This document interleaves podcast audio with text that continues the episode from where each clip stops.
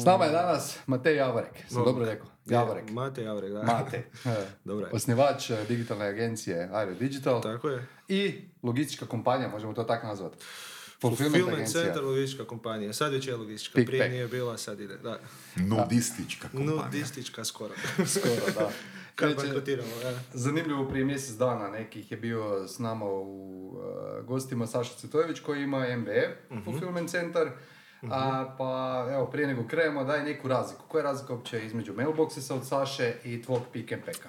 Znao sam da ćeš me to pitat. I nisam pripremio odgovor, rekao budem iz glave.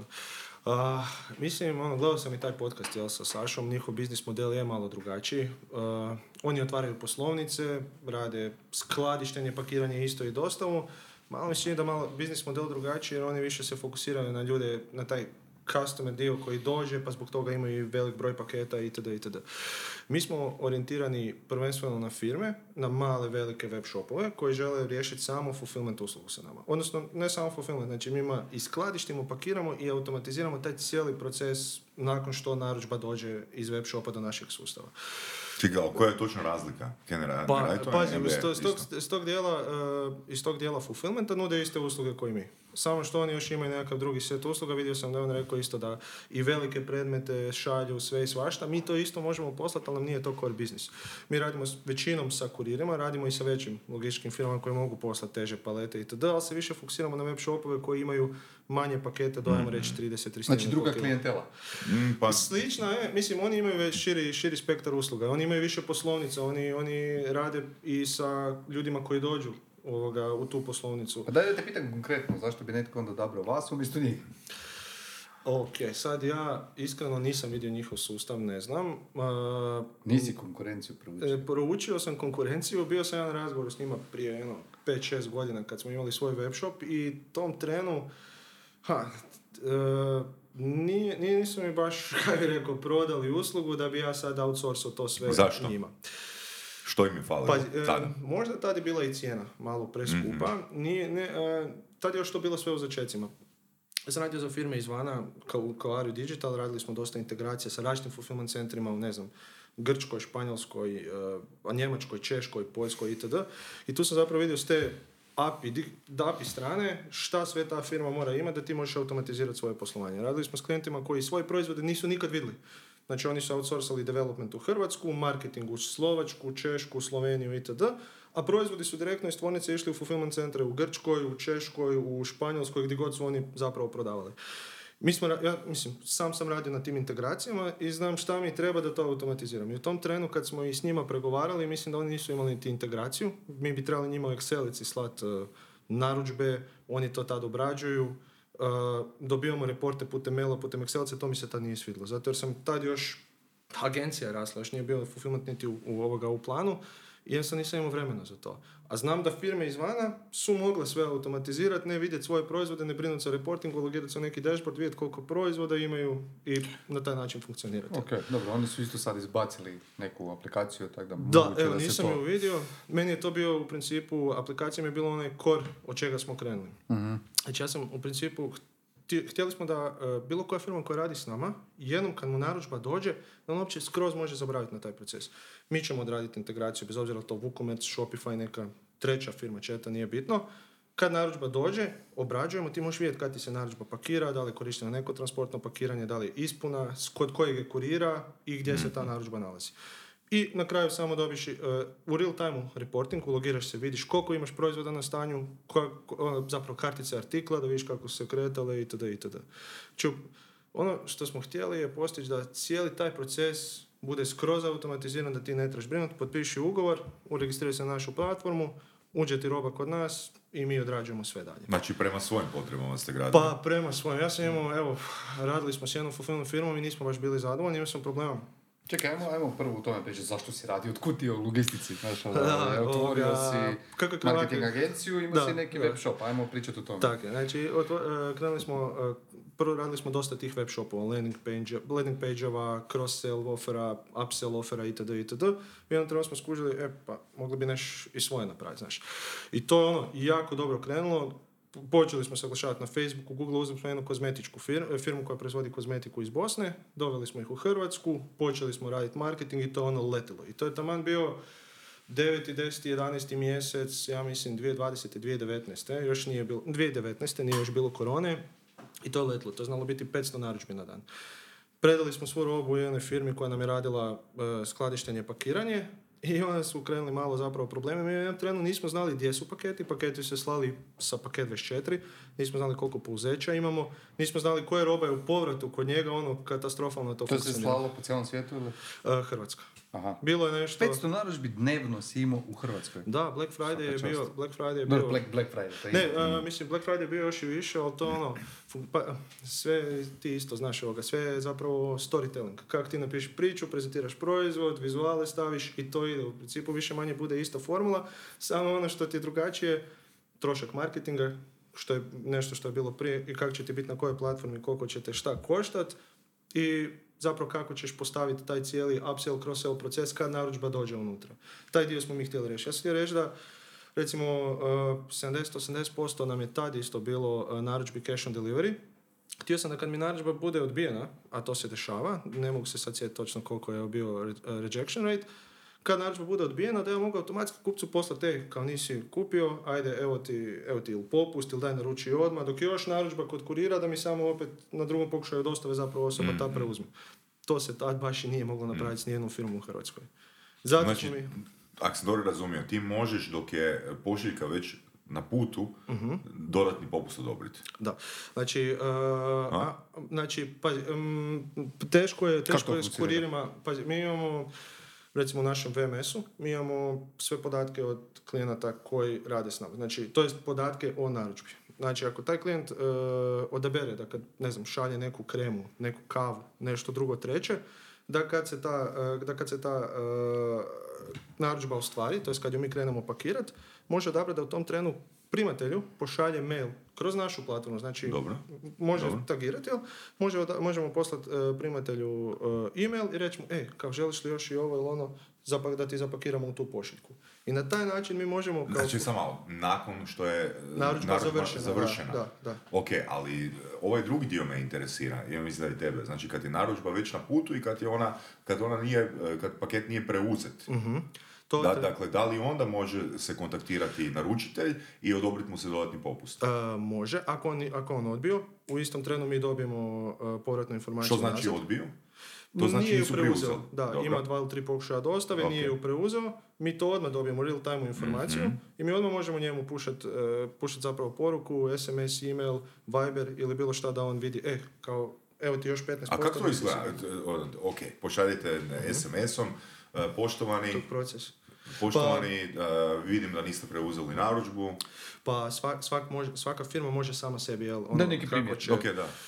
Uh, kao, uh, pozdrav, vaš, vaš paket uh, po tim i tim brojem, nije, na, da, na današnji dan nije bio preuzet, a, mogu ti poslati neki primjer, nije bio preuzet, kao primatelj, pošiljatelj vam je odobrio još toliko i toliko popusta ukoliko želite tu narudžbu preuzeti sutra. E, taj dio je još ali. Ali to je Znaš. samo za pouzeće onda, ili? Za pouzeće. Da, da, je- sorry, sorry, ali za kak znaš, kak znaš da... e, Ono što mene tu brine je, uh, kak znaš da to kupci neće početi koristiti? Tako je. Zloupotrebljavati. E, to je na pošiljatelju. Pazi, ti imaš recimo neke brendove koji je Nespresso koji to nikad neće napraviti, znaš. Onda imaš neke dodatke prehrani kojima je, oni su onako imali nekakav trošak marketinga, nekakav conversion, eh, conversion cost i njemu je pod svaku cijenu bitno da, si, da taj kupac to preuzme. Pa dobro, nije baš pod svaku Dobro, cijenu. c- marže su puno veće, ima- to hoću imaju, da, više, imaju- se- više prostora Ma ima. ne, jasno mi je to, jasno mi je to, Da. ali ta, ta zlo, zloupotreba toga.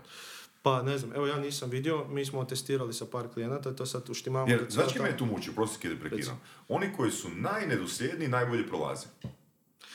A u Hrvatskoj je sve, pazi, e, sve u Hrvatskoj, daj popust, da ovo, mijenjaj cijene sto Dobro, ali ja sam pristo, znaš, Da. mislim, mislim da smo u jednoj epizodi Nominisa pričali, um, pričali smo na, na, pričali smo na temu, dobro, ajde, nema veze, vratit ću se. Um, ok, i ja sad imam tu informaciju. I ja ću ići ono, sljedeći godinu, dvije, godinu, dvije ću ići koristiti, zloupotrebljavati.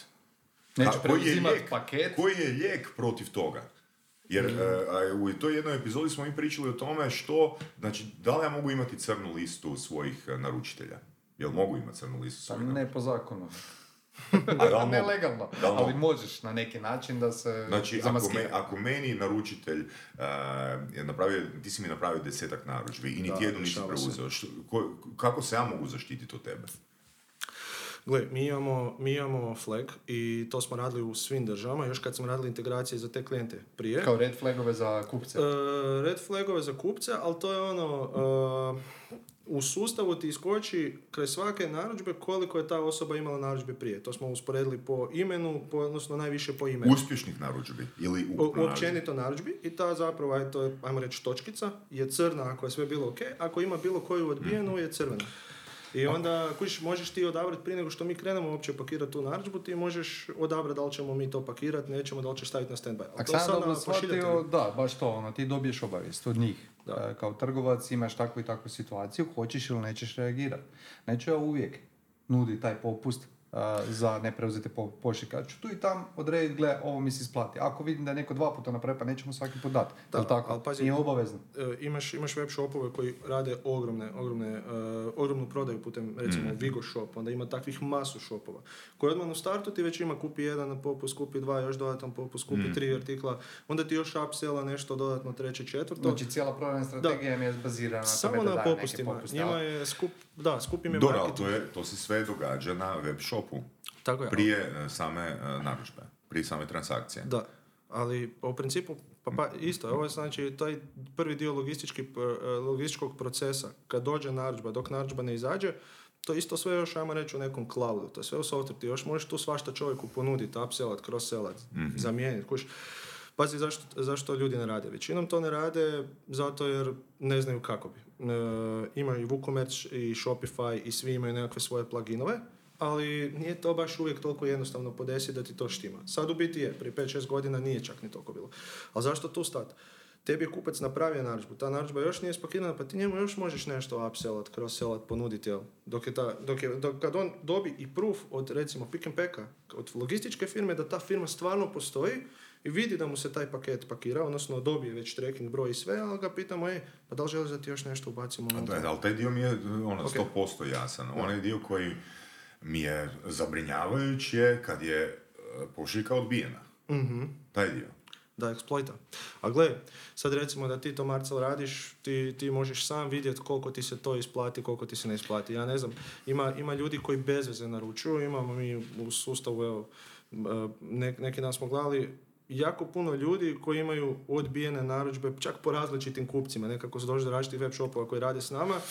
I, znaš, i sad na tebi je... Da, Ne preuzete da, narudžbe. nepreuzetih narudžbi. Imamo recimo za jednu kozmetiku, to baš znam, e, svaki put kad vidimo njeno ime, svi su red flagovi, zato jer je gospođa iz Dubrava, ne znam, ovoga, nije bitno kako se zove, svaki put naruči, ja mislim da je imala 15-16 narudžbi kozmetičkih proizvoda, nikad ni jedan nije proizvod. Različiti ljudi su joj zvali kao, ej, hoćete naručiti? Ne. Jednostavno, e, par puta se javila kao, da, da, nisam bila doma, pa bit ću sutra, pa dajte sutra i samo stvara trošak, kužiš. dosta. je to grozno, čovječe? Imamo Ima. recenzije web shopova, nemamo recenzije kupaca. A to je svugdje. Kako bi to, To bilo, je- ono? to je- Mislim, ko je Airbnb model, znaš, ono, ti prvo zapravo, Da. e, kupac mora ostaviti recenziju Da. e, prije Da. nego bi on uopće mogao ostaviti, zapravo ti ocjeniš kupca prije nego on može ocijeniti A, ali drugačije. booking. tu je ono, ti je, t- nažalost, moraš raditi sve što možeš da natjeraš kupca da preuzme to. Da. Dobro, a čekaj, jesi nam na kraju odgovorio, ti si zapravo Ja to nisam. otvorio logističku kompaniju jer si imao potrebu za svoju, svoj web shop. i to je, Tako je to krenulo, ali si web shop prodao onda, zašto? web shop sam kasnije prodao. Jednostavno, pre, previše, pa, pazi, ja sam mislio, ok, ovo će biti lakše. I ovdje kad radiš web stranicu za klijenta, imaš, ne znam, content, imaš design, imaš, ok, UI, UX, interface, moraš napraviti sve. To prezentiraš klijentu, to još nije gotovo. Ajde sad ide backend developer, frontend developer, to slažu, ima tu procesa, pa testirati vamo tamo.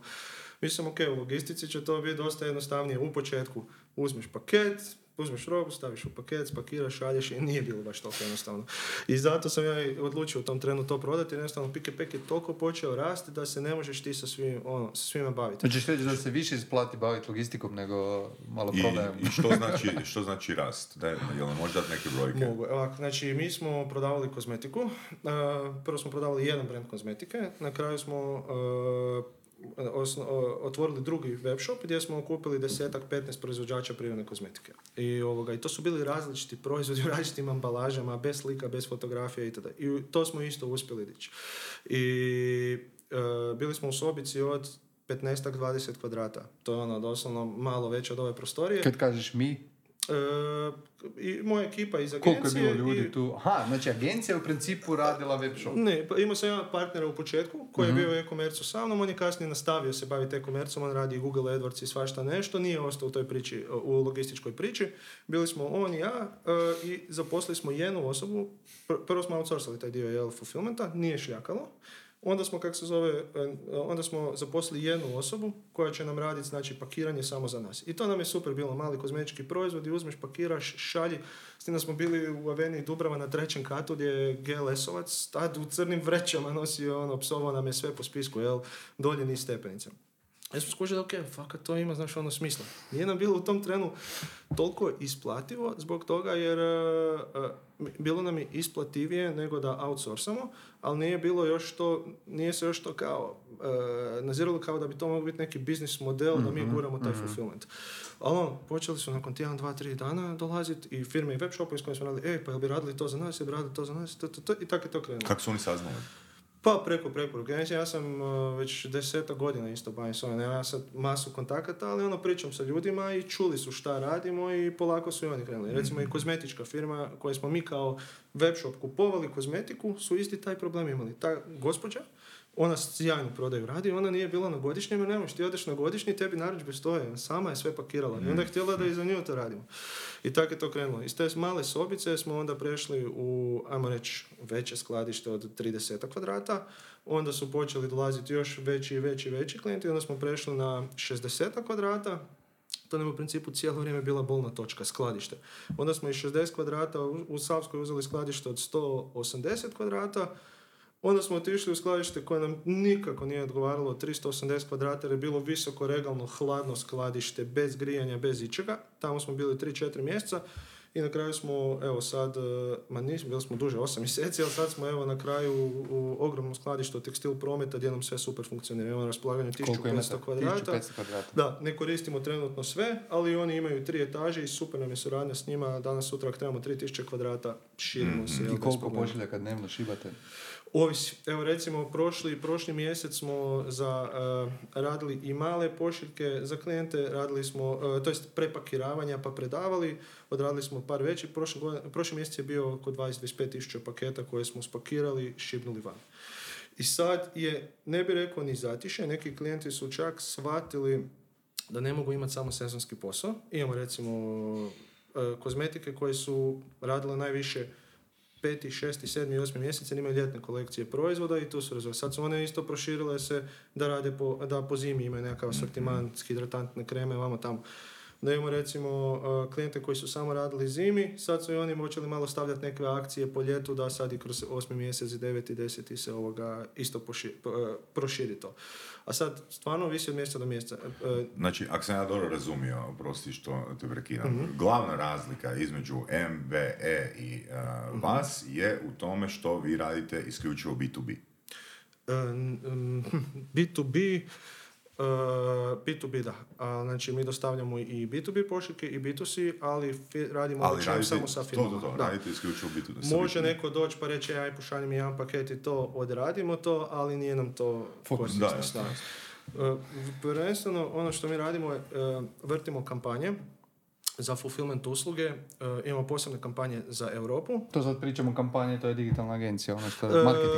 ma, ne, ovo govorim zaš, baš svoje kampanje, reklame koje radimo za Pick and Pack. Aha, za sebe, ok. Da, recimo... Ja rekao, možda i MB za klijente ra- radite Mm, Ne radimo, ali sve manje, više smo se sad fokusirali na nekakve landing page logistiku, web shopove radimo i to. Aha. Mi vrtimo svoje kampanje uh, u Aziji, want to sell in Europe, want to sell in EU, imamo tamo kao, uh, st- uh, uskladište proizvode kod nas, mi ćemo raditi dosta u itd. Amerikancima, e, want to sell in Europe, Europljanima, want to ship to Croatia, Slovenija itd. I tu. MBE mislim da ne radi takve kampanje, oni imaju poslovnice i oni su fizičke više jel, lokacije. Jasno. Rade oni isto kampanje u Jel tajna koliko je to, evo, koliko je zadnjim, evo, šesti mjesec iznos uh, marketinških ulaganja? Uh, šesti mjesec, ja mislim da smo uf, desetak tisuća kuna potrošili. Nije Pa to- to To nije strašno. da. Nije, ali... A koje tržište ciljate? Pa, joj, e, to smo pokrenuli doslovno kad, kad amater krene. Wo- Worldwide, daj mi sve, muškarci, žene, sve. Za I onda- 10.000 kuna? Ne, ne, to je bilo prije. I onda smo to suzili skroz Mhm. i sad ovoga, e, jako nam je interesantna e, Njemačka, Češka, Slovačka. E, sad smo počeli se u Bugarskoj oglašavati, tamo je jako puno ima fulfillment centra, tamo ima jako puno firma koje, e, koje rade male, male paketiće. Tamo ima jako puno dodataka prehrani, kozmetike koji imaju ono tisuće narudžbi čak dnevno. Njima onda ovoga Kina nam baš i nije funkcionirala. E, bilo je nešto upita, ali više je bilo ono, potrošiti budžet. odnos, kako, kako raspoređujete budžet? Uh, ak, ak nije tajna. A, nije. e, sad, Nakon što napravite testiranje i vidite, znaš, ono, e, ste trenutno, mi, je, trenutno mi je samo po regiji. Sam je tri- e, 33% je Amerika, 33% Europa, 33% Azija i a, evo sad ne znam na pamet da li vrtimo i dalje Afriku, mislim da ne vrtimo Afriku više. U principu, poanta je e, da mi sad želimo to još više skelati. Mi sad želimo s 10.000 na 20, 30, 40.000 kuna ovoga budžeta preći, ali Evo, nismo imali do sad potrebe. Jako puno firmi nam dolazi preko preporuke. Imali smo problema sa skladištem, to smo sad riješili i sad smo ovu godinu Ok, tek spremni. a kako je, um, znači, uh, imate li problema pri pronalasku zaposlenika? E, to sad trenutno ne, ali će biti za mjesec radili smo baš ne, ne- nedavno SWOT analizu i dva glavna problema koje ćemo imati, koje imaju svi trenutno. Ja mislim je e, pronaći kvalitetnog, dobrog zaposlenika i troškovi zapravo skladišta, režijski troškovi koji će ono, sigurno porasti, rast, same cijene skladišnog prostora. Ali dobro, to je variabilni trošak. Pa variabilni. Mi smo, ajde, dobro uspjeli dogovoriti s njima nekakvu fiksnu cijenu, iako su njima poskupile režije ono, masno i to će nam za sad biti ok ovu godinu, ha, možda i sljedeću, vidjet ćemo, ali jednom trenu će neko to htjeti. Ali, Dizat. Da, dizat. Tako da, a, u fulfillment, ono, moje mišljenje je da u toj branši, u tome što, što mi radimo, ne može biti, hajmo reći, neka najobičniji skladištar plaćen na minimalcu. Ljudi moraju biti malo bolje plaćeni. Zato Što je- znači malo bolje plaćanje? pa, recimo, bio sam u nekim firmama koje plaćaju skladišne radnike 4, 5, 3, 4, 5 tisuća kuna. E, Minimalac ima 3, 700, imaju, imaju 5,5. 5,5 ne možeš dobiti osobu koja će stvarno kad uzme pakete u ruke, kad nešto pakira, razmisliti, e, jel ovo stvarno ide u taj paket ili će samo nabubati Dobro. unutra. A za koliko možeš? Pa sad je to već 6,5, 7. A e, radili studenti? Rade studenti. Evo, prošli, prošli mjesec smo imali, ja mislim, dvadesetak studenata koji su nam pakirali. Mi imamo te pikove i to mi naj, najviše odgovaralo, ali ne mogu raditi baš sve poslove. Evo imamo jednu osobu zaposlenu koja je radila dostavne kurirske poslove za kooperanta Amazona u Njemačkoj. On je sad došao kod nas. Tamo je ista situacija. Oni tamo nemaju, eh, kaže da je s njim radilo nula Njemaca u toj firmi. Kaže, svi ostali su bili Indici, Azi- Azijati, ovoga, Istočna Europa itd. Znači oni nisu mogli naći svoje ljude, manje ih plaćaju, plaćeni su još po učinku i penaliziraju ih za sve što zeznu ako ne dostave pakete itd. I jednostavno to se sad počelo i kod nas preslikavati. Ja sve vidim, mislim, do prije, do prije par mjeseci nije toliko bilo to- dobro je da dolaze, jel? Ali nije bilo ovoga toliko ljudi. Recimo sad svaki drugi Volt, Bolt voza, e, vozač za dostavu, za Bolt Food i to. Svi Nije su, naš, da, da. nije naš. Mhm. Da, da. A, još se hoću pitat, a, rekao si 33, 33, 33, jel tako? Mhm. A, gdje je na temelju dosadašnjih podataka a, najbolji roj? Europa, Mhm. Azija ili Amerika? Pa mogu, Jer pretpostavljam je cijena, reći, cijena mogu, klika, cijena klika Da. ovoga, eh, je najviša u SAD-u, tako? Mm, SAD je definitivno najveća, ali evo iskreno ne znam. Znači ja znam kod kud mi dolazi koliko, ajmo reći, eh, konverzija, koliko Kad one kažeš kasnije... konverzija, na što misliš? Mislim lidova, li- eh, koliko smo lidova izgenerirali, jel? A sad, Amerika je najskuplja, ali nekako iz Amerike imamo par firmi koje bi trebale evo sad uskoro početi raditi s nama, ali puno je nekako teže s njima dogovoriti da dođu raditi u Europi ako nisu prije, jel? I onda... S Amerikancima. Amerikancima, da. Kad je neko već u Europi, recimo u Europi kad se oglašavamo, njima je, pogotovo ako je neka firma izvana, ima skladište recimo u Češkoj, njima je puno lakše i upoznati su jel, kako ta industrija funkcionira, njima je puno lakše prebaciti robu iz Češke u Hrvatsku, neko Pa nekom isti- Amerikancu sve regulative Da. proći. Pa. A zašto bi on uopće prebacivo iz Češke u Hrvatsku? To mi nije jasno, obzirom da je Europska unija. Razumijem, ako si van Europske unije. Dobro, sad tu pričamo o tome da mi nekoj fulfillment centru uzmemo A, klijenta, klijenta, aha, da, ok, i to, ok, jel. ok. A dobro, a zašto, zašto ne rasporediti budžet drugačije? Se testirali 60-20-20, na primjer. Pa, e, nije mi tako funkcionira. Ulažem svoje novce unutra budžet i kad vidim, ej, ovdje bi mogla, možda mogli malo više, onda ne smanjujem budžet drugima, nego još stavimo naš ono dole. Mhm. A, Tako da je dosta, jasno. dosta je variabilno. A sad, iskreno, evo, nemam pojma koliko trenutno ja... Dobro, ok, cijena lida. Cijena SAD, lida, Europa, Azija. e, uf, uf, evo, možemo pogledati poslije, ne znam točno koliko je, ali 5-6 eura Daj mi, daj mi Pa reci... to je malo, ovoga- pa to je malo. Da, ali mislim. dobiš puno lidova koji je ti... stopa konverzije da, nakon tih? Da, puno lidova, dobiš Lidova, da. puno upita, doslovno dobijemo, u, u- ej, ja bi slao pakete. E šta s tim da ti napraviš, kuš? Ja, zoveš, Pa, kuš, da, e, gledaj, mislim, dobro, ajde, ja nisam e, e-commerce guy, ali e, sjećam se kad sam, kad sam počeo raditi lead kampanje e, za edukacije na Faceu i zapravo su te kampanje, prva kampanja, ja mislim da sam dobio 300-400 lidova za, ja, za jako, jako mali budžet. Kad je to bilo? To je bilo prije. 2016. 2017. 2017. početak 2017. godine. I u biti o čem se radilo? A, kampanja je bila, a, kampanja je, a, bilo je 20 oglasa vani i zapravo ti si se mogao klikom prijaviti na moj seminar. Ali koje podatke sam ja od tebe dobio? Dobio sam ime i prezime, ali ne tvoje pravo uvijek ime i prezime, nego neki imaju neki alias na Faceu. Aha, ok? na Faceu. Na primjer, Anandi ili Himalaja ili što već nešto. Ne? Kužiš? E, i u biti kaj sam ja onda sam slao te mailove, poštovani, zahvaljujem na prijavi za seminar, bla, bla. I što se dogodilo? Užasno, užasno niska, a, niska konverzija dalje na seminare. I e, jako mali respons. I onda sam rekao osobi koja mi je radila marketing, neko mi cijena lida bude deset puta skuplja, ali mi moramo lead formu zakomplicirati. Mhm, da ti dođu samo Dakle, kvalificirani Dakle, lideri, da. da. dakle, jer ako ćeš ti samo, ako sam ja tebi dostupan na jedan klik, onda će imati jako puno smeća od lidova. Tu, tu, tu si Ali- pravo. Daj mi, daj mi onda tu odgovori uh, od tih lidova koje prikupite, koliko njih postanu stvarno kupci. Neki postotak. A, pa to je jako mali postotak. Kužiš. Ja- Zato Jer nije jeftino ali- 6 ali, eura. po ali meni je ok dati 50 eura po lidu. Tebi je možda Da, ali, o... još jedna stvar je različita. Mi da. ne možemo se na Facebooku oglašavati jer e, mi u principu ne mogu ja stvoriti nekom potrebu da on, ej, sad želi odjednom imati skladište u Hrvatskoj, jel? Nego? što recimo, mi moramo raditi search kampanje, moramo raditi display i targeting Znači- kampanje, da ljudi, znaš, vidi, ti možda i možeš nekog ono, ej, e, on razmišlja da se profesionalno malo više obrazuje, da dođe na nešto, onda možeš, e, vidjet će tvoj materijal, tvoj video. Ma, jasno mi da to, ali- Znači ne radite toliko na awareness kampanje, nego više radite na one koji Moramo imati search potrazi. kampanje Da. i onda retargeting, da, da ih Ok, benefitamo gađamo. Ali hoću reći sljedeće, mislim, što mi znači ono broj upita, ukoliko, ukoliko je e, meni jako jednostavan proces e, popunjavanja kontakt forme. To da, to, to, O tom se radi. Da, dakle, da. nije bitno da oni dolaze, iz kojeg kanala oni dolaze. Jer ako se ja moram potruditi, Mhm. jer ako ja moram ukucati svoj broj telefona, broj telefona je puno snažniji Da, commitment da. nego email. Je, je. Ja sam rekao ono, u mojim svim e, kampanjama moraš mi ostaviti broj telefona jer ono, Da. ja lead koji mi ne daje broj telefona ne priznajem. Gledaj, ja tražim moj. To je to kvalifikacija. Oj, I isto, ne, ne, ali to, su, to često smo imali okej. rasprave oko toga, znači ono, zašto smo toliko uh, kompliciranu formu za prijavu stavili. Uh, zato jer moje mišljenje je da u tim uh, slučajevima kad ti odlučiš postati član naše udruge, uh, zbog toga Mhm. jer si prepoznao neku vrijednost u tome, nećete spriječiti uh, to da moraš Tako je, ispuniti to. tako. A ne želimo gubiti vrijeme na one koji će na brzinu Jer puniti formu, pa na kraju neće lida tu, platiti ili cijena, je čovjeka koji, koji Tako. obrađuje To je to, to je to. Ti moraš jednom trenu odlučiti šta ćeš sve odgovarati, šta nećeš. A u principu moraš, na- ako želiš dobiti konverziju, moraš, s- e, ako želiš tog klijenta, e, lead konvertirati u klijenta, moraš jako brzo odgovoriti, jel?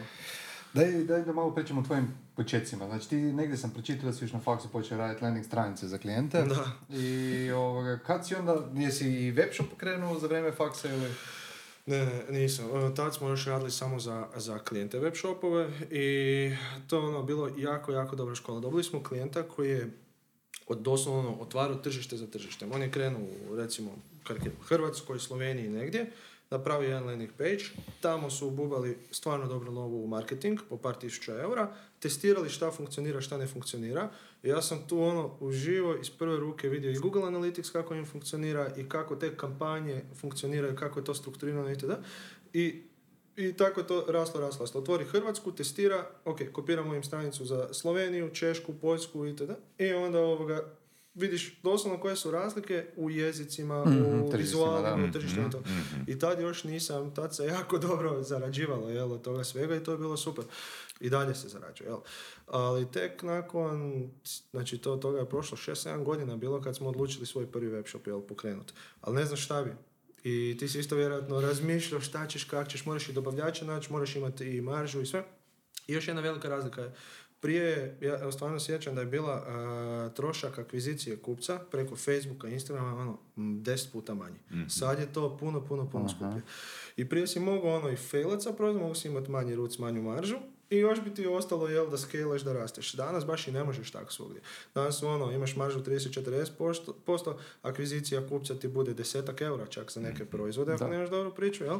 I onda moraš se u to nekako unutra ukalupiti. Iz, ka- e, Puno je veći problem sad prodavati uh, proizvode niske vrijednosti, odnosno one koje imaju nisku maržu. Je, možeš ići na količinu, a Da. to je isto, isto onako škakljivo. To jest, e, tu onda moraš sve alate koristiti. Moraš koristiti taj upsell, cross-sell, moraš mu nuditi, moraš povećati taj cart, cart value, da on kupi još nešto dodatno, moraš ga motivirati sa free shippingom iznad neke cijene, da ono uopće ostvariš konverziju, da povećaš conversion rate i A dobro, ok, koji je tvoj stav evo, prema Marcelovom a, projektu, prema Marcelovom web shopu, jer velim, on, ti imaš nišni proizvod, e, da li su tvoji troškovi, da li ti investiraš uopće u marketing ili je cijeli sajt je ono privlači organski, Znači, ja organski surađujem, to sam pokrenuo zajedno s uh, friendom Nebojšom, Da. koji je digitalni stručnjak, copywriter, koji radi te kampanje. Imamo uh, zadano 10% od cijene proizvoda da nam je trošak akvizicije maksimalni, da se nama isplati. Pa to je I mi smo, mi smo čak u tom okviru 5 do 10%.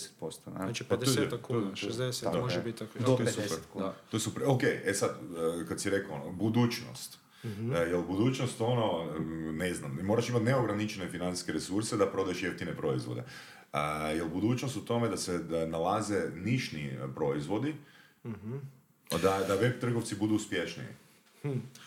Pa, gle, e, e, znam firme koje prodaju i nišne proizvode i ide im super, a znam one e, koji, ne znam, probaju 100 nišnih proizvoda pa jednostavno ne funkcionira, nemaš, nemaš publiku. Po meni ono što trebaš napraviti, ako stvarno želiš ono nešto napraviti tog web shopa, moraš ga testirati. Recimo nama u Hrvatskoj je najlakše testirati ovdje. Znaš jezik, nećeš padeže zeznut, nećeš ono, pogriješiti kod kopija, testirati, vidjeti i tek onda ići prodavati to na neka strana tržišta, recimo Njemačkoj, Austriji. Ja znam klijente koji su tu prodavali po 39 eura, nešto gore, odmah isti proizvod isto sve bilo 59 eura. I onda kad ovdje testiraš, ići skalirati prema van, jer ćeš dobiti puno više. Mi smo mali. To A je- vaš profil kupaca u zadnjih par mjeseci za survival kit, od kuda dolaze od kupci? Mislim, mi cijenimo samo Hrvatsku, ali zanimljivo je da mi smo se u startu fokusirali na muškarce. Što je bila kriva pretpostavka, jer ovaj e, proizvod kupuju žene za poklon. Da, da. Ili sebi, čak ne Da, znaju to smo nazvat. Čak ne znaju nazvat. Žene, zašto tu piše da je ovaj e, proizvod savršen e, izbor za svakog muškarca? Onda ne mijenjaj kopi. Jer ima respons. Da. Rekla žena, ja sam htjela sad naručiti za sebe i četiri frenice, ali iz principa neću dok to ne maknete Ja bi još dodao, ono još već isključivo za muškarce. Sve portalima, vidi seksistički da. Da, to, o tome ću moram popričati s Nebojšom.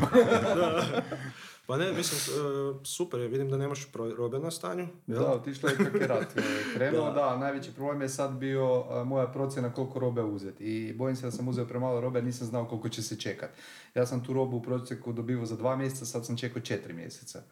Plus, ne moram govoriti da su troškovi porasli i sve ostalo. Znači, ja sam u startu, kad sam otvarao web shop, ukalkulirao sve troškove i stavio si maržu koja ima, ajmo reći, e, još prostora za nekakvu pogrešku da se nešto dogodi. Ali sad, znaš ono, a, ako se shipping poveća, ja u principu a, sam failao s proizvodom. Jer taj proizvod koji ja prodajem možeš ti kupiti na Amazonu. Znaš, ono, razlika je u, ne znam, 200 kuna, a ja za tih 200 kuna dajem ne, vodič za preživljavanje, kak se zove, mogućnost povrata, brzi, brzu dostavu, nekakvo povjerenje i tako dalje. Znači, kak se rekao, priča je jako Da, da. bitna.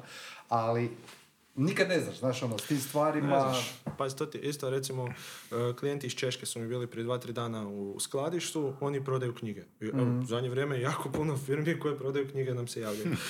I recimo pitali smo ih, e, mi imamo 24 sata dosta u Hrvatsku, u Sloveniju i sad evo uskoro ćemo imati Italiju. I rekao, jel zanima Italija? A ne, ne, ne, ne, kao u, u Italiji Amazon prodaje 99% kao knjiga. Hm. I, I tako će biti sve više, sve više niša gdje će Amazon, ono, E sad, da li su to e, knjige, ne znam, raznih tematika ili opet Ne, postoji neka nišna? oni Jel, su- jel su se fokusirali na neku nišnu literaturu? Oni, oni baš imaju kao, to su personalizirani pokloni za bake i djedove. Znači to je baš ono mikro, mikro niša. Oni su Da. napravili knjigu za svako tržište gdje ono baka si može, sje, može sjest i može napisati svoje uspomene, ono slike lijepiti i to da ostane neka kao uspomena. jel?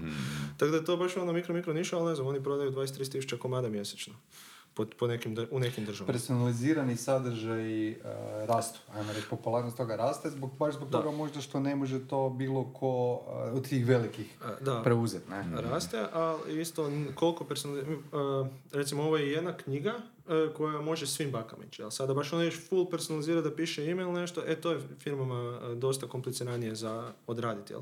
Mi imamo jednu firmu iz Njemačke koja tiska u Zagrebu, oni e, pošalju PDF u vektorima tiskari e, materijale, u principu kako funkcionira cijeli biznis, oni rade svoj marketing e, Mislim da, mislim da Facebook, Instagram, ne znam sad je li TikTok, nešto sam čuo ovoga, oglašavaju se i sad pošalješ im sliku, oni ti naprave ono nacrtanu sliku tebe, tvojeg ljubimca ili nešto, šalju to putem, putem maila, putem apija zapravo u tiskaru u Zagrebu, tu im se otisne, mi to spremimo u tubu i šipamo im po cijeloj Europi. Recimo, to je personalizirano super, ali to im ne bi funkcioniralo da nije isto sve automatizirano, znaš, da ti ne trebaš gubiti vrijeme da za svakog Marka, Mirka, Josipa moraš, znaš, ono, podešavati materijale i sve. To je ono, ima, ima, to je ono, jako dobra niša i ko to uspije automatizirati, ali to je u početku dosta velika investicija da ti to sve isprogramiraš, da ti to posložiš, testiraš, da vidiš kako će to jel, funkcionirati. Tako da, ne znam.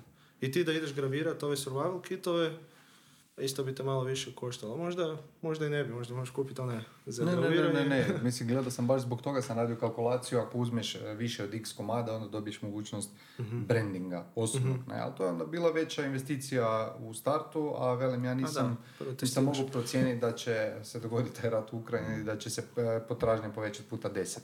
Znači, Mhm. to su nekakvi nepredvidivi faktori koji se dogode tu. E, molim te samo, evo mene interesira, kako, kako ti je sad, ako nije tajna Marcel, kako ti je sad stanje s narudžbama u ovih par mjeseci kad si čekao? e, Pa gle, ja sam sad ubio oglašavanje. Znaš, ono, ovih par mjeseci jednostavno sam išao i ono, imam par upita tjedno a, na mail, imam par poziva, ali nije to sad neka ludnica jer jednostavno mi smo novi web shop, mi smo nišni i bez oglašavanja tu nema ničeg. Jasno, Možeš ti imati najbolji Da. web shop, najbolji proizvod, ako niko ne zna za tebe, to ništa sad, evo, idem na dogovor s Nebušom, sad krenemo s oglašavanjem, sad ćemo vidjeti jesmo li na neki način ovoga razočarali kupce koji su dolazili E, e, na web da, shopa, jer vidjeli da u- nema u- robe. U, biti kaj me interesira, s obzirom da je to fakat isto mikronišni ovoga proizvod, što je s lidovima koji trebaju mjesec dana čekati na isporuku? Evo, da li se oni hlade, ili, je- kupuju, ili kupuju negdje drugdje? Imam jednu narudžbu čovjeka koji je platio s Paypalom prije mjesec dana. a, ne znam kako se to dogodilo, robe nije bilo na lageru, možda mu je ostalo negdje u košarici, Da. znaš, prije. Ili nešto, pa tu smo možda i mi nešto zeznali. Ja čovjeka nazvao, rekao, gle, ono, robe nema, za mjesec dana stiže, rekao, nema problema. Dakle, ljudi e, ne gledaju to, Mhm. Da li to moram izoliran slučaj ili Ne, za kod nas, je to, kod nas se niko nije žalio u smislu, e, ja bi ovaj proizvod mogu kupiti na Amazonu za 200 kuna jeftinije, Uh, zašto je to kod može neki dodatni popust. Niko to nije još, znači mi takvu publiku nemamo. Ljudi kod nas kupuju, i to, to sam htio reći, to je velika prednost uh, tih nišnih proizvoda. Ti moraš tu napraviti community, moraš napraviti priču. Mi smo počeli raditi survival kampove, mi g- dajemo da, nekakve to jasno, savjete, jasno. a, imamo tu podršku. Dakle, ja se kao neki mali trgovac, bilo ko ne ja osobno, Dobro, to nije samo ko- web shop. da, bilo što. Ja se ne bi veselio dolasku Amazona u, u Hrvatsku, Da, ili bilo gdje ovoga, jer u principu principu e, Amazon u bilo kojoj zemlji e, u kojoj e, djeluje i preko 50% tržišta odlazi na njega. Tako da je puno teže ovoga se, ajmo reći, izdvojiti, ali opet nije nemoguće. Znači ti možeš napraviti diferencijaciju i na druge načine, osim sa cijenom. Da, da. Mm, Da. Da, to opet, taj content napraviš i to je ono što će ti prodavati. Jel? Sad kad pričamo baš o robi, e, daj mi reci da li kod vas u logistici e, imate problema s isporukom neke robe, da li postoji neka roba po tebi koja se ne može prodavati preko interneta. Recimo jedan slučaj imam, da ušao sam u City Center East, na ulazu prodaju one terarije, biljne, ne znam jeste to vidjeli, ono, u staklenim posudama ti ekipa s pincetama, ono, biljčice stavlja u zemlju, radi to, e, te nekakve kamenje ukrasno i to stvarno brutalno izgleda. I sad ja dođem čovjeku, jel imate vi web shop? On ono, baš skeptično. će to posla, da? Što te to zanima, ne? Prvo ništa ono forum, ja ovo nisam to vidio, ma gle, ne možeš to slat, kaže, e, to je staklo, to bi razbili. Pa da li postoji mogućnost da se takvi proizvodi ipak pošalju na neki način? Sigurno na destinaciju. Pazi, to su Da. proizvodi koji su onak 100 eura i više i sad ono, malo je velik rizik. Da, da, da. Obzirom da znamo kako e, logističari manevriraju paketima. Da, problem je, problem je što staklo, čak smo znali doći do, doć neki proizvod, nekakve staklene i kutije, ajmo reći tak nešto, koji su bili tvornički zapakirani uz te sve stiropore i sve i I svašta. sve nas razbilo. Pa razbije se, da, svejedno. Svaki paket je osiguran do 540 eura kod e, većine kurira i problem je što, kak ćeš ti njemu dokazati, recimo, GLS, znam, oni su meni govorili u početku odmah, proizvod mora biti spakiran da ako padne s visine 2 metra da mu ne bude ništa. Oni su to sebe ogradili, znaš, i to je to. E sad, tu zapravo ideš i opet na neku matematiku, isto kao kod marketinga.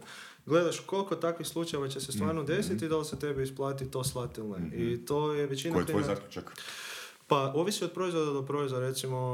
Mi Da li vi odbijate neke klijente zbog toga jer e, roba nije prikladna za slanje? Pa ja sam uvijek da ponudim ono puno veću cijenu i upozorim ih odmah u startu, ej, to će se sigurno desiti i usmeno i pismeno i onda je na njima zapravo da oni odluče da li, da li će taj rizik prihvatiti. Ako oni hoće baš ono personaliziranu full uslugu, da recimo grad Zagreb i okolicu mi sami dostavljamo sa svojim vozilom, može, ali to te košta više.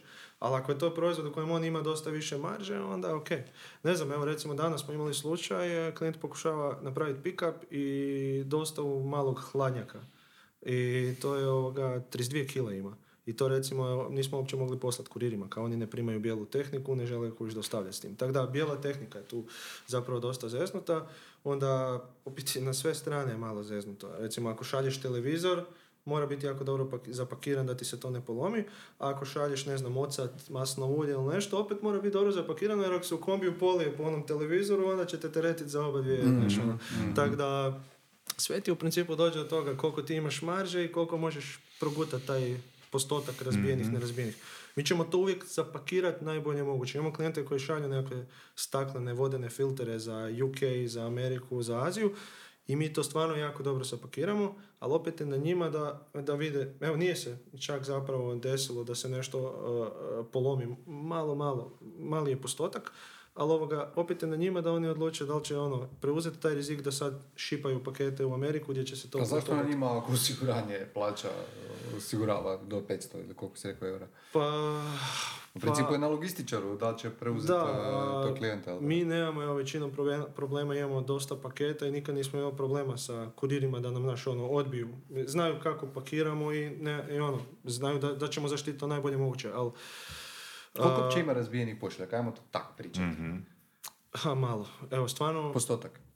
ovo, ispod 1% nam. Pa to- ispod, to je ali, ali nije da sad mi, znaš, šaljemo i te terarije ili ne znam. Mi šaljemo, ne znam, imamo Da. octove maslinova ulja, imamo te neke staklene filtere i e, pa, to mora biti e, u, transpor- u transportnoj kutiji, peteroslovni, unutra mora biti ispuna ili čips ili papir ili nešto i mi to dodatno još ovoga zamotamo i ako je nešto slučajno što bi se moglo e, prolit, mi to još zastrećamo. U, biti, u principu šaljemo nekakve preljeve za sladolede ili tak nešto, to je jedino što zna nekad puknut, ali isto je ispod 1%. jer Unutra su neke vrećice tekuće i to valjda kad se na bumba, kad bace unutra, onda, onda to jednostavno mora flisnuti. Mhm. To, to su ono. A sad, koje proizvode prodavat, ne prodavat, ne znam. Ja kad bi radio web shop... Koje ne prodavat? Evo, bi mogu reći kategoriju proizvoda koji sigurno ne prodavati? Pa ne bi friždere, veš mašine prodavao. Makar evo imat ćemo klijenta koji će kod nas skladištiti friždere i veš mašine i sve i svašta, ali to recimo ne bi. Zato to već ide paletno, to je onak dosta drugačije. Evo pričao sam nekim fulfillment centrima i kao naš fokus su kao small sexy parcels. Sve do pola kile, malo, to možeš poslati Znači djelići ja sam zapravo idealan klijent. Idealan za da. Dobro, a daj mi reci zašto bi ja e, koristio usluge fulfillment centra. E, Koja je razlika u cijeni između e, te usluge i da ja radim direktno s, ne znam, DPD-om, GLS-om ili Mhm. bilo kim. Ti nas koristiš e, prvenstveno zato da ti outsourcaš taj cijeli, da ti ne trebaš se uopće brinuti. Da mogu na logistici. godišnje. Da možeš na godišnje. Ti sad na mrežnici radite tamo kamp i ne, ne da se tebi sad ići doma, pogledat koje su narudžbe, to eksportat, Mhm. importat ili kroz API poslati kurira, nije bitno. I ti moraš svaki dan u jedan, dva, tri sata biti kod kuće kad ti kurir dolazi, da ti njemu predaš. Danas je, recimo, Dobro point. sa 70% narudžbi koje su cash on delivery, kupac ako ne dobije sljedeći dan tu pošiljku ili onu iza, za- neće preuzeti. A jako puno, jako puno tih pošiljaka spada u onaj segment impulzivne kupnje, gdje ti scrollaš na mobitel, up, kupiš i za 3, 4, 5 Aksel, dana... ja mislim da je prodano ovo. Nisi mi odgovorio na pitanje koja je razlika u ali- cijeni. Koja je Zadnji razlika u kriterij, cijeni? A razliku u cijeni si Da, me pitao. Da. A, Samo ruc. par Nije samo kuna- po vrijeme. Par kuna nama platiš više. E, sad ovisi od klijenta do klijenta, ne bih htio reći točno Par kuna, koliko. znači par kuna, dvije kune. Tri. par, par, Bar dvije. par kuna, platiš više, nije strašno, ali ovoga, ono, siguran si da će ti se roba spakirati, da, je- da je osigurana u našem skladištu, znači mi imamo i kamere i pored nas je evo sad HMB ušao u skladište, ovoga, sve je pod kamerama, nema, pro- no, nemamo problema s nikakvim krađama, znaš da je sve na jednom mjestu, Ma, nećeš mislim, možda meni to zvuči logično i ovoga... Što znači par kuna? Par A to sam kuna, baš reći, ako je dvije početna- kune Pet, razlike, šest, meni sedam, to osam stvarno kuna. ima smisla. Ne, ne. kuna. Kako? 5, 6, 7, Jer- Sve, mislim, to, fa- to fakat nije puno, ali razumijem zašto. Zato što vi imate, koliko se rekao, dnevno pošiljaka. Pa sad ovisi od dana do dana, 300, 500, 600. E, pazi, oni lakše ispregovaraju bolju cijenu Imamo nego bolju ja cijenu. a, kad Da. šaljem pet ili deset paketa dnevno s krajnjim a, ovim... Nemoj sad da mi dignu kuriri ovoga. da, ali ovoga, tip u principu, e, mezi, fokusirali smo se na startupove. Ovoga, I mi smo bili startup. I ti ne možeš e, baš lako krenuti ovoga raditi. Ti moraš sjesti sa GLS-om, e, ili s DPD-om, ili s Overseasom. I ti oni kažu, ej, kod nas moraš pakirati tako i tako, točno tad će ti doći kurir, evo ti moj komplicirani sustav, pa mi ažuri, unutra unosi pošiljke, moraš zalijepiti, ako ti se nešto razbije. Ovdje kod nas potpiši, potpiši ugovor s nama, mi imamo nekakvu minimalnu mjesečnu cijenu koju naplaćujemo klijentu, to je sad tipa 499 kuna. To je minimalno koliko ćemo naplatiti. Ako ti pošalješ više, nećemo ti naplatiti jel, taj fee. Uskl- pošalji robu nama, mi ćemo ti povezati webshop i to je to. Mi ćemo se pobrinuti za naljepnice, za pakiranja, imamo uvijek dovoljno selotepa, uvijek imamo dovoljno kutija. Ako ti je vangabaritni proizvod, i za to ćemo kutije napraviti u dogovoru sa tobom i to sve posložiti. Tako da, to je ono najbitnije zašto oni nas koriste. A startupovima recimo je to jako strašno komplicirano. Oni kad dođu, kad počneš ti razmišljati o nekom web shopu, kad ti samo počneš razmišljati o tome da ove, ove e, metode plaćanja moraš fiskalizirati, ove ne moraš, ovo moraš raditi otpremnicu, povrate itd. E, strašno ono. Čekaj malo, čekaj malo, samo moraš iskaz- pa, Kaj nije obaveza izrade računa ipak na meni kao na vlasniku web shopa? Da, samo sam ti reći da kad i to još, kad uz te sve brige koje imaš oko da ti Aha, da imaš ispravan, još moraš razmišljati o logistici, o svim Da, tim da, da, stvarima. da, da. Jednostavnije ti je potpisati sa mnom ugovor, poslati mi robu i zaboravi na to. Dobro, Hm. jasno. Imaš možda podatak koji postotak kupaca plaća prilikom pouzeća kod vas? Uh, preko 70-75%.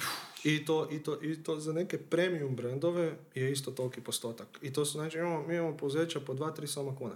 I to je ono, ljudi jednostavno pripreme to i ne razmišljaju. I čak u zadnje vrijeme sve više na otocima i dalje u Dubrovniku, valjda vrte puno keša, jel sad u sezoni, pa moraju to negdje jel, platiti. Jesi čuo za buy now, pay later uh, metodu plaćanja? I jesam, i to u Njemačkoj Klarna je poznata da u Njemačkoj je ono, mislim, najjača je u pr- principu po cijelom svijetu, ne? Mhm. Sad dolazi u Hrvatsku jedna, jedna verzija, inačica te, ajmo reći, Klarne. Uh, pa mi čisto zanima tvoje mišljenje o tome, hoće to proći kod nas ili ne? Pa sa strane kupca hoće sigurno. A sa strane tvrtke... Nema boljeg marketa ne. Ne trebamo platiti, daj pet, ono. ne, znaš, znaš kako to funkcionira? Znači, Da. ja kao kupac e, napravim narudžbu, ne moram uopće ispunjavati nikakve podatke za plaćanje. Ja imam 14 dana da robu koristim, nakon 14 dana mi stiže uplatnica na adresu. Ja ako nisam poslao robu vratio tih 14 dana, ako jesam, nemam nikakvu obavezu, znaš, ništa se nije dogodilo, nikakva transakcija između trgovca i kupca. A nakon 14 dana onda dolazi račun. E sad, ako ja ne platim taj račun, onda tu dolaze te nekakve Pa to je, e, da. metode e, Prisilne naplaćivanja dugova i tako dalje. Pa čisto zanima, znaš, obzirom da smo na Dobro, Balkanu... moraš li svoj OIB upisati? E, Nisam E, siguran, pa mislim je- da i moraš zbog E, toga postoji to kreditni rating. Prije nego ti uopće e, ulaziš u sustav, moraš proći kroz taj nekakav kreditni rating, ali opet to ti ne garantira da, da ćeš ti Meni naplatiti. meni je tu analogno tome, a, sjećam se, prije nekih 12 godina sam se prijavio na seminar kod Tonija Robinsa, znaš. A, 10 Jesi plakao poslije? Slušaj, slušaj. A zašto sam se, zašto sam, trigeri, zašto, sam, tri- zašto sam trigerirao na to? Iz razloga jer je, pazi koji on imao selling point. Znači, moj seminar košta 10.000 dolara, ali garantiram ti povratom od milijun ako nisi zadovoljan. Što onako, ono, pa common sense. Da. Common sense. Zvao se seminar Business Master 1 i 2. I niš kontaktiram ja njih, bla, bla. I oni su rekli, ne, ne, ne, 10.000 dolara ti je samo za prvi seminar. U. I drugi seminar je isto 10.000 dolara. I on sve probao i upsell sa smještajem, ono, čekaj, ti ćeš platiti 20.000 dolara, ono seminar u trajanju, ne znam, 7-8 dana, a tu ćeš se sad džiberiti oko smještaja. Znači, ima dosta agresivne, eh, agresivne ovoga prodavača, ali u biti ono što želim reći je, eh, dakle, rekao sam si, rekao sam si, To- Tony Robbins, ajde probaj s tim selling pointom doći na. Da. Sve kje si ikad za- zaradio u životu, ovoga će ti nestat preko. Da, pripremi cash odmah. Ne znam, ovo će biti bit e, veselo kad dođe. Ja mislim, pogotovo za te firme. Ja moram priznat, mene je jedino do sad uvršio HRT, jer sam se iselio iz jednog sla- stana, slali su uputnice koje nisu došle nikad kod mene i skinuli su mi 60 kuna vrhom. Ovoga, ali koliko će biti to teško poslije is, ishoditi taj cijeli proces da ti nekom naplatiš i to, e, to će biti možda škak. Možda neće. Recimo u Njemačkoj ja znam da mene zove e, bratić, on živi u, kraj Minhena, kao, ej, slušaj, dolazim na ljetovanje, ali možeš skinuti film sa torrenta? Mislim, ne, ono, možeš mi skinuti film i oni se boje gore. Gore je Da, sve da, uređeno, da. ti gore ne smiješ ništa. Nisam Znači, skinuo film, čisto sve da je znate. zapravo stvar kulture ili ti ga avernesa, koliko ljudi uopće Da. navika. Da, Gru- da. mentaliteta, Da, ne? da. I to, pa dobro, možda s vremenom, ne? Da. A obzirom da si bio i trgovac, imaš uh, marketinšku agenciju, radiš web shopove, imaš logističku agenciju, daj nam sad svoje neko generalno mišljenje o e-komercu u Hrvatskoj. Koji je tu ključni izazov kad krećeš u tu priču? Uf, ah, znam jednu statistiku da ah, tržište paketno, eh, paketne dostave raste u Hrvatskoj 20%, u Sloveniji 17%. I, ono, I sve više i više ljudi, korona je jako to promijenila, će, sve više ljudi će kupovati jel, online. Najveći izazov sa strane eh, trgovca je dobro prezentirati taj proizvod, dobro istaknuti sve benefite, selling pointove, dobro napraviti onda web, da, da ljudi ne moraju ono 500 puta klikati, da ti možeš što jednostavnije ono upisati podatke, konverziju napraviti, da mu proizvod što prije stigne. Uh, sa strane logistike, dobiti dobre cijene, ovoga, imati brzu dostavu sve države koje, ovoga, koje prodaješ, imati cash on delivery opciju, jer tako je kod nas Sloveniji, Če- e, Hrvatska, Slovenija, Češka, Poljska, Slovačka, oni svi jako puno cash on delivery imaju.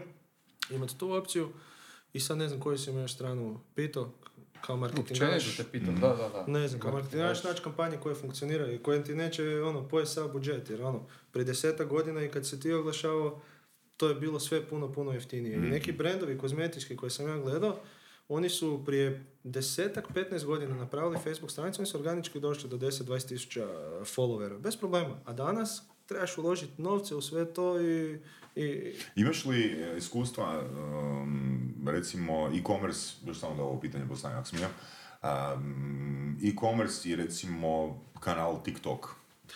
Ima li tu A, dobrih primjera?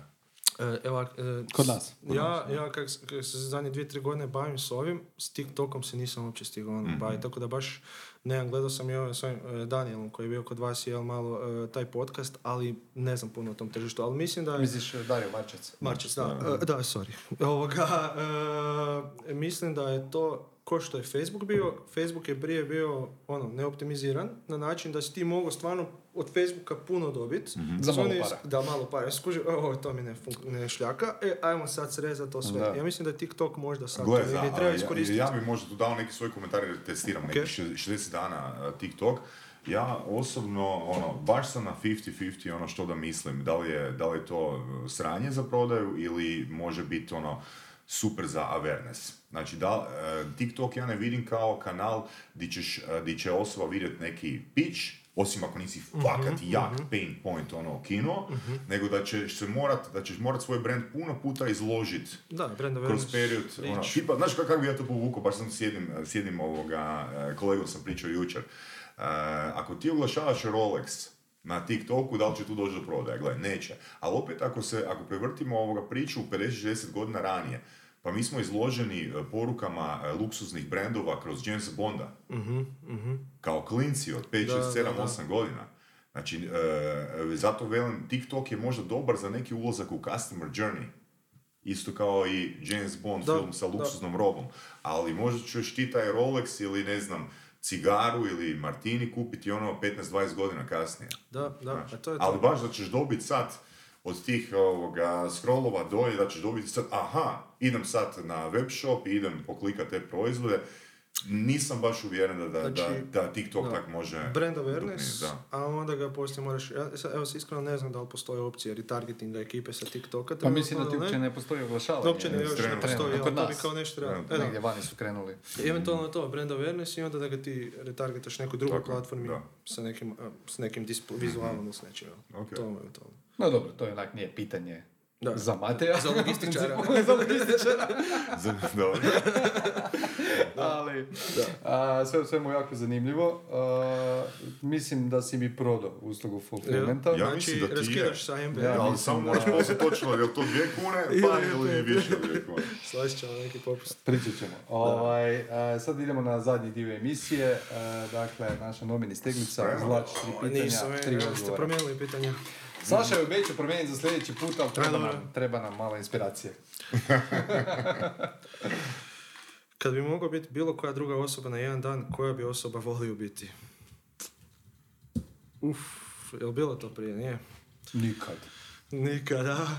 A ti sve epizode nomini sad pogledao. Ma nisam, samo sam premotavao na kraj. To jest vi ste se uljenili, prije ste u opis stavljali sve šta se, koje su pitanja bile, sad nema na ovim zadnjim. Kaj stvarno? Da, Jesmo. da, ja sam morao gledati sve. Ok, sad makni iz svih epizoda. Da, da, da. Da. Ne, znaš zašto? Zato što smo krenuli s live-ovima poslije. To je bilo u startu. Kad nisu bili live-ovi, onda je bilo rezime. Koja osoba bi volio biti na jedan dan? Evo, recimo, stvarno je još, ste me uhvatili, nemam pojma. Sad razmišljam da li bi neko u biznisu ili bi se volio negdje ono pustiti, uživat, nemam pojma. Na jedan dan. Znaš kaj, zamijenio bi se s nekim, ma ne na Kubi, Bogatim negdje, anonimu, anonimusom. ha možda i bogatim, da. Ne, ne, volio bi nešto i probat što znaš da nemaš ovako u životu, znaš ono probat. Možda neki ono... Elon Musk. A, e, Elon Musk, evo može. Ali bi Ne, ne, ne, ne može, jedan ne može, sad to je tvoje, to je da, da, tvoje. Dobro, Jeff Bezos, evo. Evo, točno sam znao kako si predvidio. Jeff Bezos, da. Da. Ok, Te moram evo. pitati zašto? Pa, ne moraš. Jer se lijepo smije. Kad bi mogao čuti misli jedne osobe na jedan dan. Jeff Bezosa. Da, Njegove cure. previše, on ne razmišlja više o poslu. Znaš kaj, možda razmišljam od cure, ali pitanje je šta bi bilo sljedeći dan onda kada znao šta sve. Ne znam, da ono imam par savršenih ono, kupaca koji me odbijaju pa da čujem šta oni A razmišljaju. možda bolje da saznaš ovoga sljedeći dan nego za 10 godina. Evo, na, znači, kad bude e-commerce Hrvatska kako na konferencija, e onda da vidimo šta ko razmišlja kad, kad komuniciram s njima. Tamo mi je ciljena publika, pa evo, to bi možda. Može. Imamo, imat ćemo anketu. Pa. biznis, da. Možda možemo, i- ne moramo imati da su tač nova misli. da su nova pitanja. Kad bi dobio jednu get out of jail free karticu, koji zločin bi počinio? Pa ne znam, ne bi fiskalizirao računice. ne bi platio HRT pretplatu. Ne bi platio sigurno. Kaš kako su me navukli, evo, oni su rekli kao, Ma kad se budeš odjeljivo, samo mi pošalješ mail ovdje na ovu adresu i mi ćemo te odjaviti. I ja poslao to sve naivan, ono, i otišao. Starima, kad, se- kad, sam, kad mi je došla ta ovrha, kaže, ne, ne, ne, vi morate obrazac skinuti, morate to ispuniti, morate to dostaviti na HRT i tek onda vas Ja mogu ću tu stat za kraj u obranu HRT-a. Jer sam susjeda to. e, baš e, meni je to izrazito lagano išlo, zaboravio sam ono odjaviti i čim sam, se, čim sam se javio mailom i nekoliko puta sam komunicirao sa HRT-om vezano za račune koje mi nisu pristigli ili ih nisam mogao naći, instantno su to Mhm. Baš sam jučer prekjučer pričao s nekim koji je rekao da je iznenađujuće brzo napravio ovoga odjavu ovoga je kad se bilo prije prilupi 6-7 preseljenje. godina, sad ne znam, možda se digitalizirali, ja? pa ne znam, evo, ne bi, stvarno nemam pojma šta je napravio. Ma testirao bi do maksimuma ovoga, koliko se može taj porezni sustav iskriviti u Hrvatskoj. ja vjerujem da se može. Da, se- Ili ti ga poboljšati. da, dok novi ministar financija sad ne ovaj sve. Dobro, Ok. vidjet ćemo. Nadamo se da novi ministar financija ovo ne gleda. Da, isto. Promijeni pitanje. A sljedeći put ćemo promijeniti pitanje. A, Matej, hvala ti puno Ništa, na hvala. zanimljivom Nisam- Nisam, zakomplicirao ništa. Ne, si bio si super. Da. A, Ok. Ekipa, vidimo se za dva tjedna. Bog. Pobok.